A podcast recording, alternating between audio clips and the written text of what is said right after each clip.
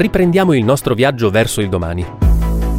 Come ormai sapete, è un domani non così lontano, anzi possiamo dire a portata di mano. In questa seconda stagione di Sei passi per il domani ripercorreremo alcune tappe già affrontate, che hanno ancora aspetti da approfondire e ne scopriremo di nuove. Parleremo dello stoccaggio della CO2 e poi scopriremo il supercalcolo, i biocarburanti, la fusione a confinamento magnetico, l'eolico offshore, il filo conduttore, l'innovazione tecnologica che resta il motore della modernità e che può arrivare dal lavoro delle aziende grandi e consolidate, ma anche da un universo di piccole e giovani realtà che nascono, piene di energie ed idee nuove, portatrici di visioni del futuro originali e particolari. E questa prima puntata è in qualche modo dedicata anche a loro, alle start-up, che sempre di più hanno modo di contribuire a questo percorso di innovazione. Come? Attraverso un concetto sempre più discusso e applicato. Viene definito Open Innovation.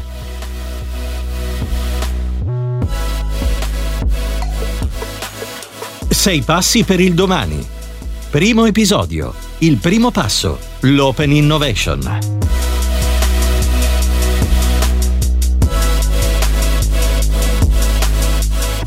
Creato per Eni.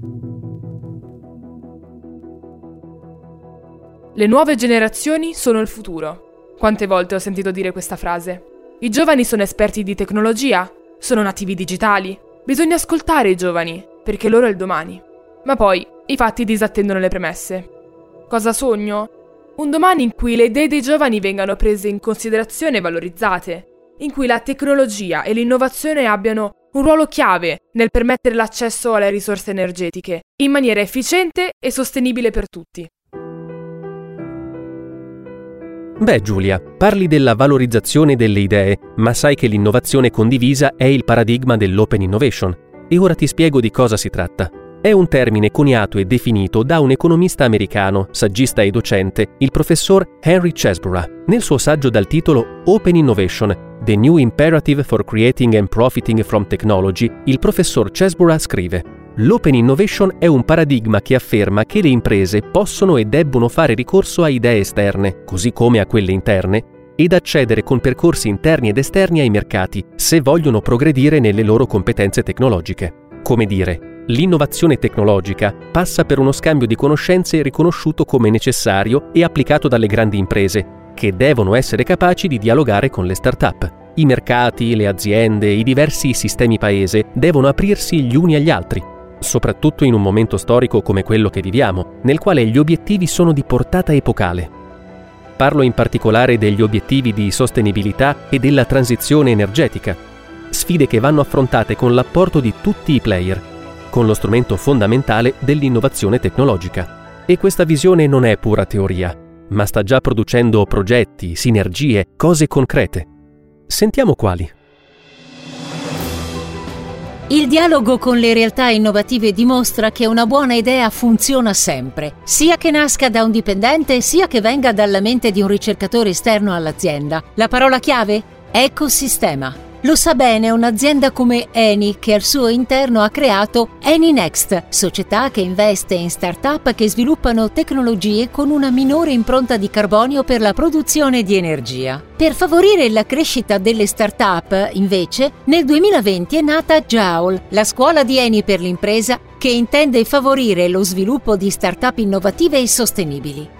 Il programma offre percorsi di formazione rivolti alla nuova generazione di imprenditori e imprenditrici e un acceleratore dedicato alla transizione energetica.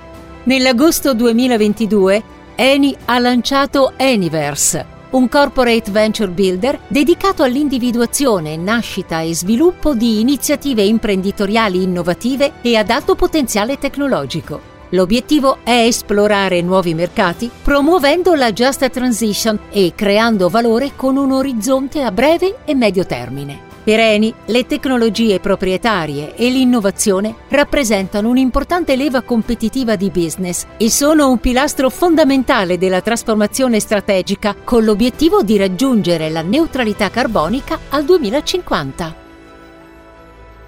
Non voglio farla troppo facile, ma mi sembra che questo sia un modo per l'azienda di esplorare nuove idee o mettere a disposizione studi e competenze che portino al raggiungimento di obiettivi comuni, su tematiche che interessano anche a me.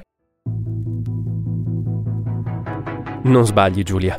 Questo dialogo che l'Open Innovation introduce riguarda certo le imprese, piccole e grandi, ma coinvolge anche il mondo dell'università e degli enti di ricerca. Perché le opportunità e i vantaggi che l'Open Innovation può garantire hanno effetti trasversali che riguardano tutti noi e che hanno a che fare con obiettivi molto sfidanti che puntano al traguardo delle zero emissioni nette al 2050.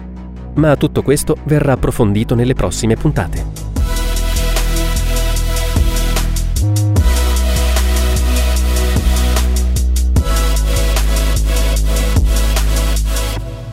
Sei passi per il domani.